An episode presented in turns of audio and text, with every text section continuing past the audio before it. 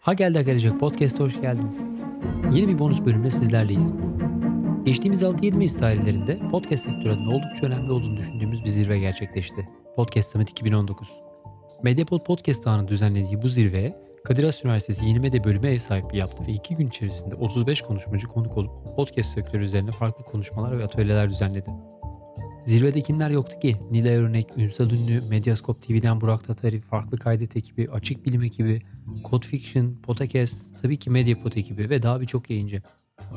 Şimdi bu bonus bölümde sizi konferansta Nida Dinç Türk ile birlikte gerçekleştirdiğim sohbetin kaydıyla baş başa bırakacağım. Bu yayın canlı etkinlik sırasında Skype üzerinden kaydedildiği için konferans alanında gelen seslerde kim sorunlar yaşanıyor. Lütfen kusurumuza bakmayın. yani kaldığımız yerden. E, Lab konuşacağız.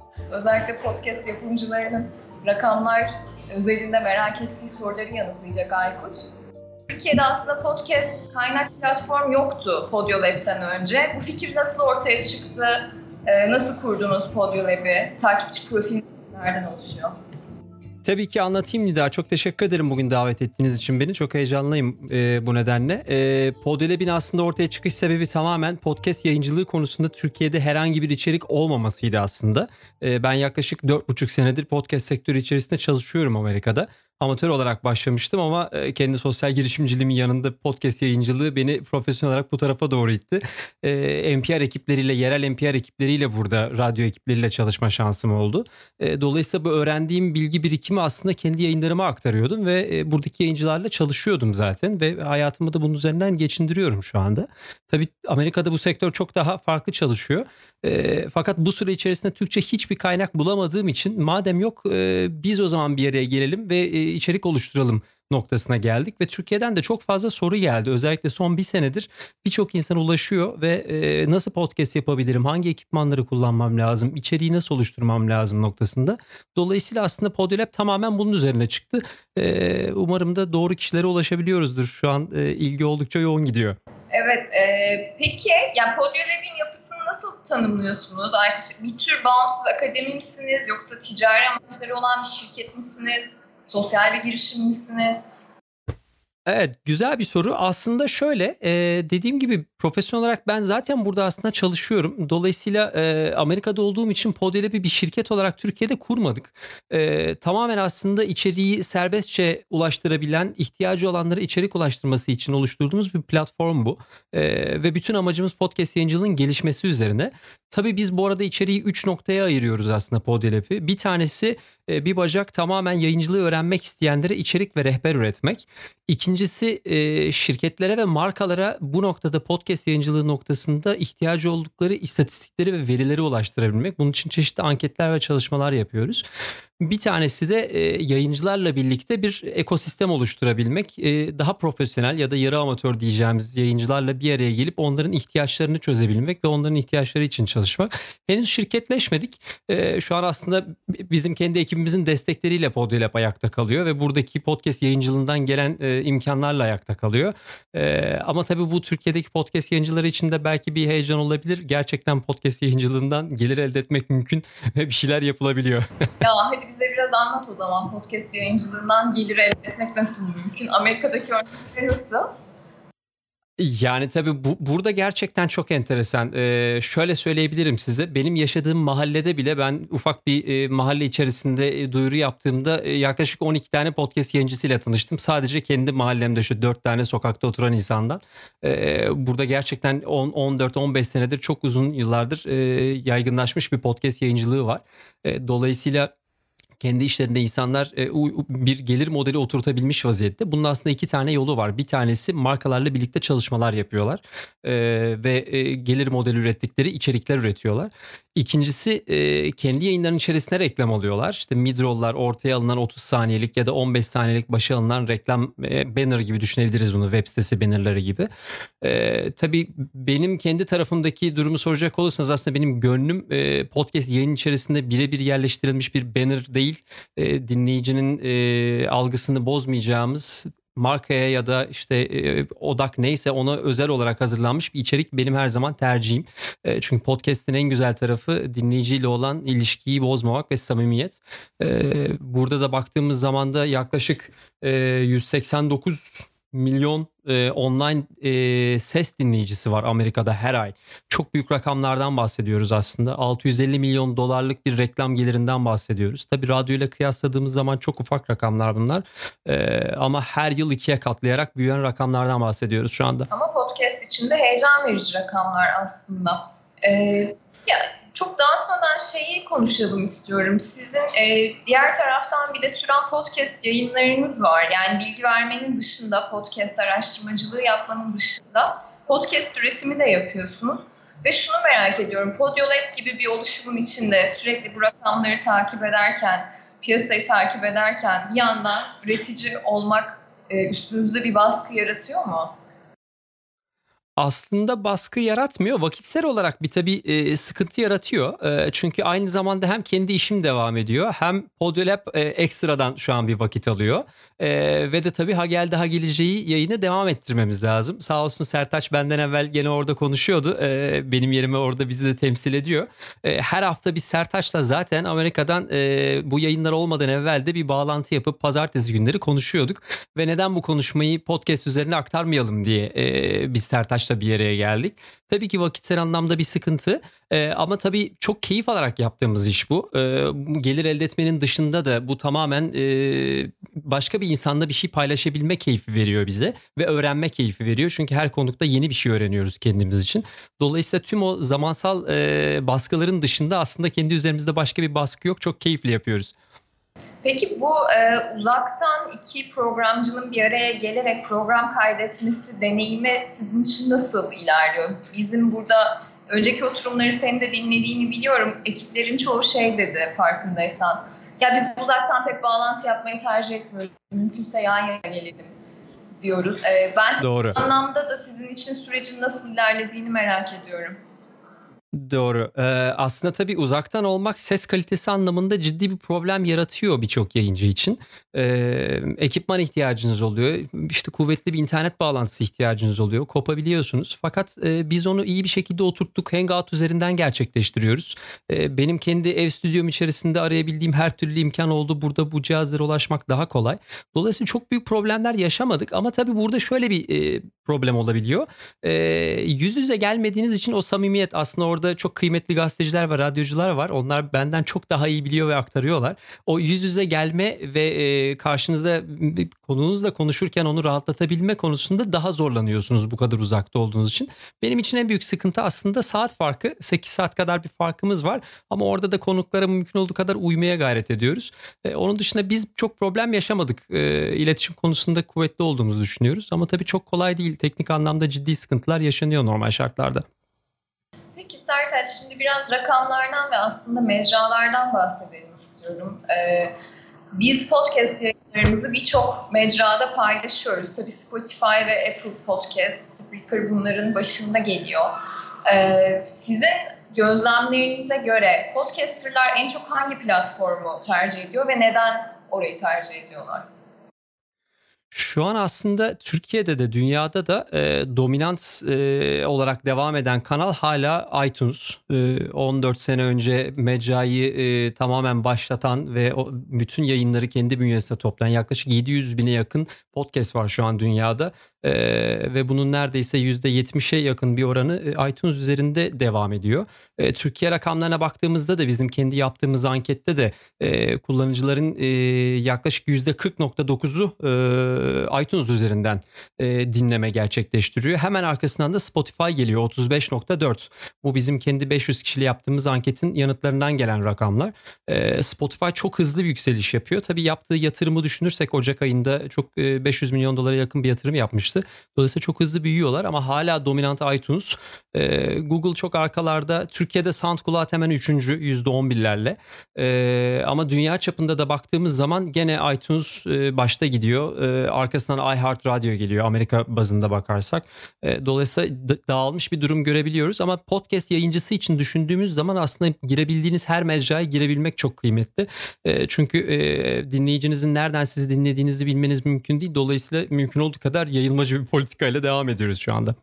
Türkiye için de bu geçerli. YouTube için konuştuğumuz şeyleri duymuşsundur tahmin ediyorum. Biz burada çok şaşkınlıkla karşılıyoruz. YouTube'a yüklediğimiz podcast programları ciddi oranda dinleniyor. Amerika'da böyle bir durum var mı ve Türkiye'de bu alışkanlığın sürmesini, podcast için sürmesini sen nasıl değerlendiriyorsun? Şöyle e, çok güzel bir soru bu. Burada da çok konuşulan bir şey bu. Asıl e, aslında podcast yayıncıları gönülden her zaman işte ses e, odaklı mecralarda olmayı tercih ediyor. Onu biliyorum. Ben burada da konuşmalarda öyle geliyor. Fakat YouTube'un tabii e, dominant etkisini göz ardı etmek mümkün değil. E, gelmeden evvel biraz rakamları çıkardım. E, YouTube'un haftalık Amerika'da e, iz- izlenme oranlarına baktığınızda 2017'den bu yana işte e, %43, %46 ve %50 gibi rakamlarla artan çok ciddi bir e, baskın oranı var e, YouTube'un ve dinlenme yaş grubuna baktığımız zaman da mesela 12-34 yaş aralığında dinleyicilerin e, yaklaşık %70'i YouTube üzerinden haftalık müzik dinliyor. E, işte 35-54 yaş aralığındaki insanların yaklaşık %51'i e, YouTube üzerinde müzik dinliyor gibi çok ciddi rakamlar var. Dolayısıyla podcast yayıncılarının da bu mecrayı es geçmesi pek mümkün değil. Şu anda genelde takip etmişsinizdir. Herkes işte e, görüntüsüz olarak yayınlarını buraya koyuyor. Ama mesela burada Amerika'da baktığımızda görüntülü yayınlarını da podcast'i çekerken aynı zamanda kamerayla da alıp e, yayınlayanlar var ki bunun aslında en meşhuru Joe Rogan biliyorsunuz 4,5 milyon e, izlenme oranıyla Amerika'da yayın yapıyor. E, muazzam bir yayını var. E, dolayısıyla bu mecrayı da gözden çıkarmak çok mümkün değil. Hala çok baskın. Hı hı. Çünkü aslında gündelik e, hayat pratiğimize yerleşti YouTube kullanmak. Sabah Uras söyledi. Google gibi bir e, arama motoru muamelesi yapıyoruz artık YouTube'a. Görsel bir şey buluyorsak ilk önce YouTube Evet. arıyoruz. Ve işte altyazıları da yani Amerika bazında gene konuşabiliyorum. Türkiye'de Türkçe altyazıları yerleştirmiyor henüz şu an bir takım testler yapıyorlar bildiğim kadarıyla ama e, se- yani burada izlediğiniz her televizyon yayınının ya da her YouTube yayınının e, otomatik olarak altına bir İngilizce altyazı geliyor. Sistem bunu otomatik olarak koyuyor. Televizyonda da izleseniz var. Dolayısıyla insanlar için bu çok kolay.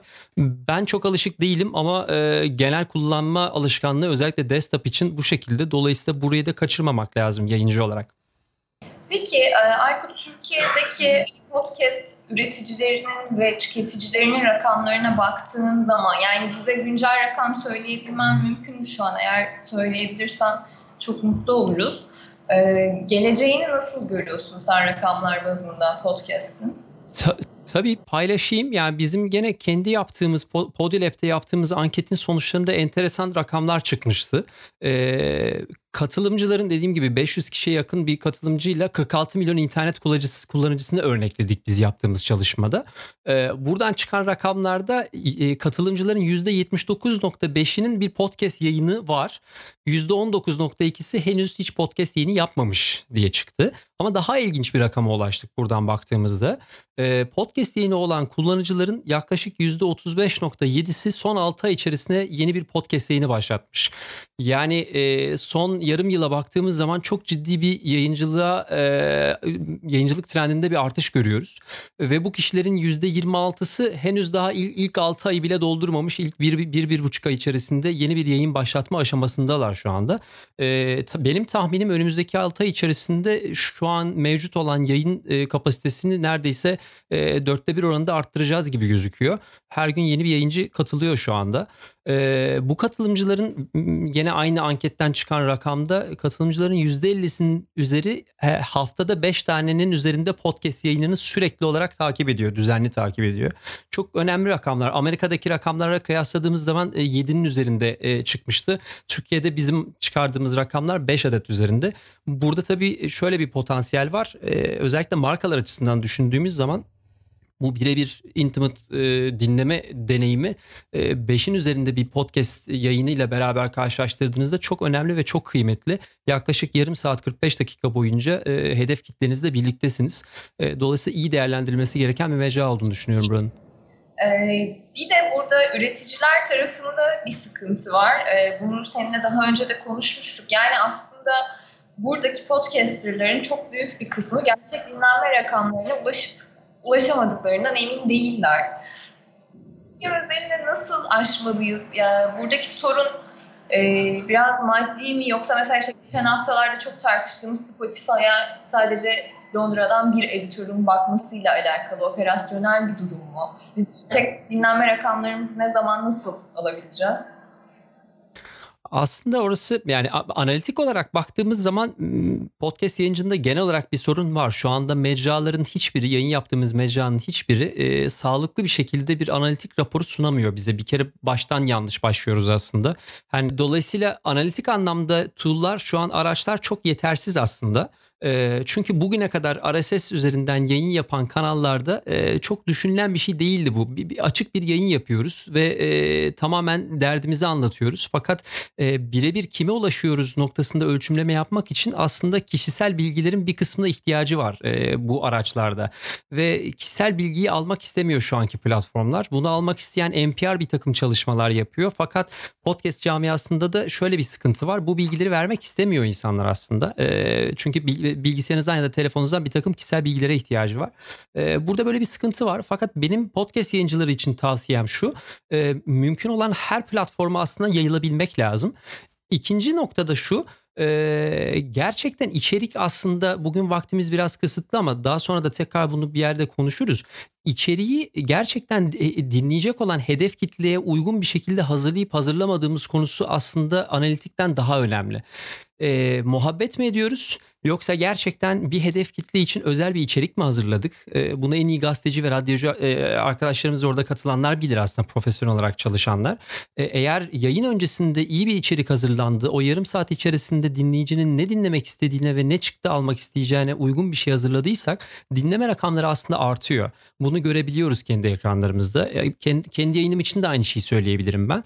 E, iyi takip etmek lazım e, farklı farklı kanallardan şu an işte iTunes'dan farklı bir analitik görebiliyoruz. Spotify'dan farklı bir analitik görebiliyoruz. Ama eğer üreticiler e, yaptıkları yayından sonra e, bu analitik kanallarındaki verileri doğru bir şekilde analiz edebilirlerse e, aslında içeriklerinin nerede doğru olduğunu, nerede yanlış olduğunu ve dinleyiciyi sıkmaya başladığını görebiliyorlar ve e, kendi içeriklerini düzelterek daha iyi bir yayın oluşturabilirler ve daha çok kişi ulaşabilirler aslında. Burada bir sıkıntı yok. Buradaki tek engel aslında yayıncının kendisi diyebilirim ben.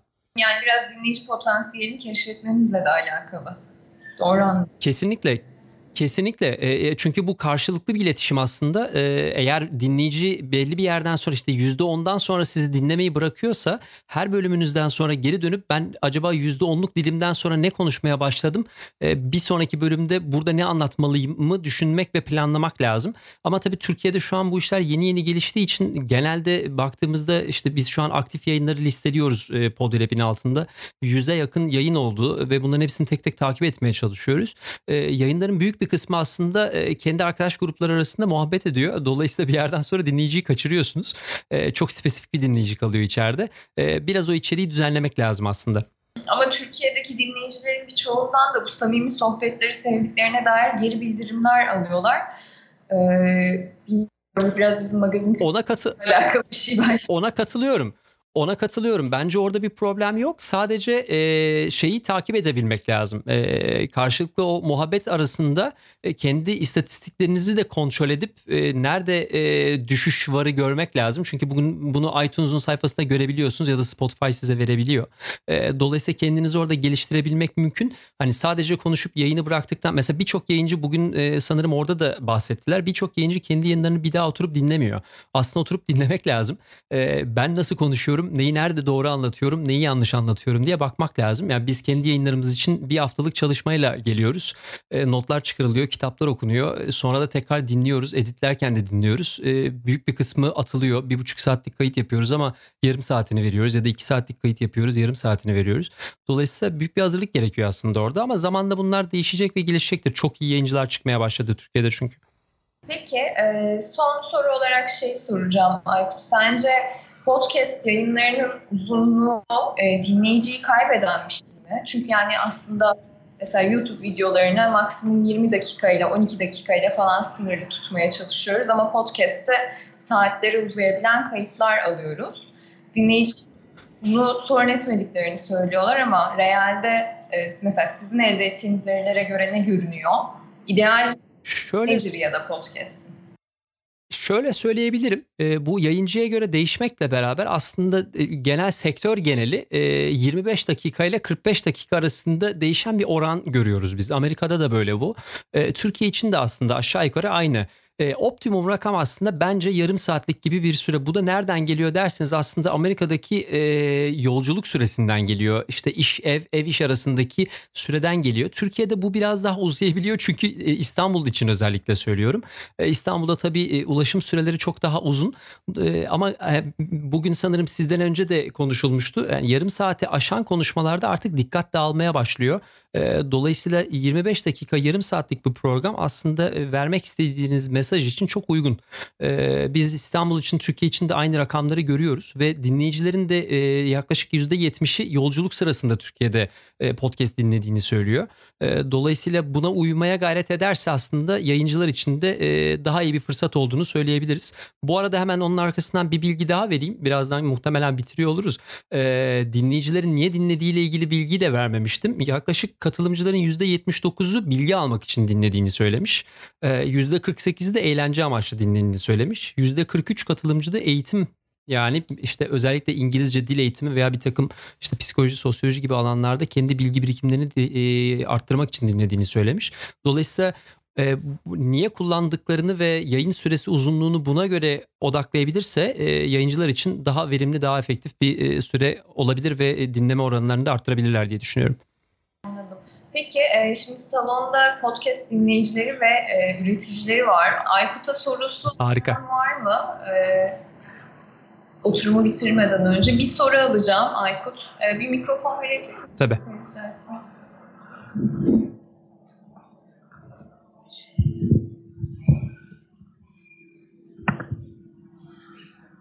Merhabalar, e, ismim Cihan. E, çok teşekkürler aslında. Çoğu e, şeyi açıkladınız. Aklımdaki çoğu soru işareti gitti. E, benim sormak istediğim soru var. E, biz de Kuluçka Podcast ismiyle yeni bir yayına başladık 10 kişilik bir grup olarak. E, düşündüğümüz sürekli bu meselelerden bir tanesi bu. E, sosyal medyanın gelişimi aslında izlenme, dinleme, okuma gibi e, pek çok alan e, takipçilerin kendi sınırladığı, kendi hallerine kapandığı bir takip sistemine dönüşmeye başladı. Ee, biz, biz de aslında karşı mahalleleri seslenmek istiyoruz bir yandan. Ee, bunun için neler yapılabilir ya da podcast alanında böyle bir sıkıntı görüyor musunuz? İstatistiksel anlamda ya da e, böyle bir problem var mı Amerika'da? Bunu sormak istedim. Çok teşekkür ederim. Duyabildin mi Aykut? Ee, soruyu bir kere daha alabilirsem sevinirim. Sanırım o mikrofonda bir problem var. Ee, Kuluçka Podcast'i duydum. Ee, kapalı devreye dönmeye başladığı kısmını duydum ama Nida belki senin mikrofondan daha temiz gelirse oradan bir tekrarlamanız mümkün olabilir mi?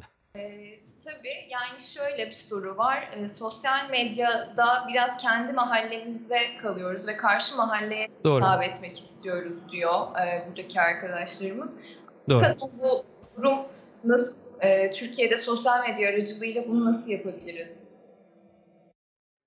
A- aslında tabii doğru. Ee, buradaki rakamlarda da e, fark yok aslında. Özellikle Facebook ve Twitter kullanımında, özellikle Facebook kullanımında ciddi bir düşüş olduğu son araştırmalarda çıkmıştı.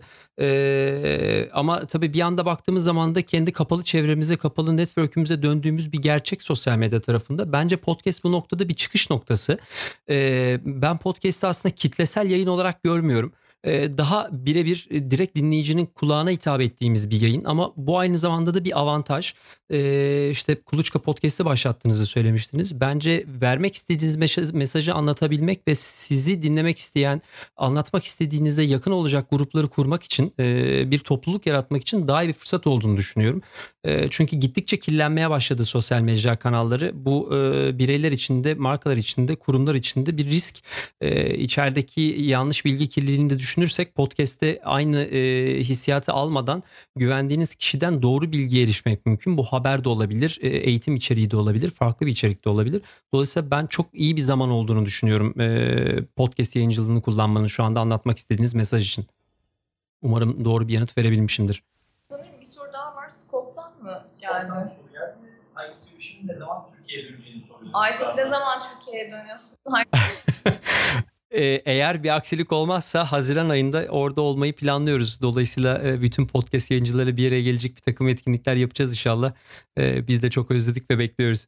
Peki tamam. Ee, çok teşekkür ederiz Aykut. Umarım e, Haziran'da ya da önümüzdeki yıl tekrar bu zirveyi yapabilirsek ikinci podcast summit'te bir arada olabiliriz. Kendine çok Ben çok üzere. çok çok teşekkür ederim beni davet ettiğiniz için ve tüm katılımcılara ve Kadir Has Üniversitesi'ne çok keyif aldım. Ee, bu yayından sonra da eğer podcast yayıncılığı ile ilgili sorusu ya da danışmak isteye, istediği herhangi bir e, konu olan varsa e, bana Podyolab üzerinden ya da benim kendi kişisel hesaplarım üzerinden dilediğiniz yerden mesaj atabilirsiniz. Ee, her gün e, bu, bu, bu tarz gelen sorulara yanıt vermeye çalışıyorum. Elimden geldiği kadar yardımcı olmaya çalışırım. Çok teşekkür ederim. Teşekkür ederiz. Görüşmek üzere. Hoşçakal. Kolaylıklar. Sağ olun. Neyse ben anca giderim bu hızdan artık. Hadi. Güle güle Mustafa. Beni ışınla ışınla enerjile.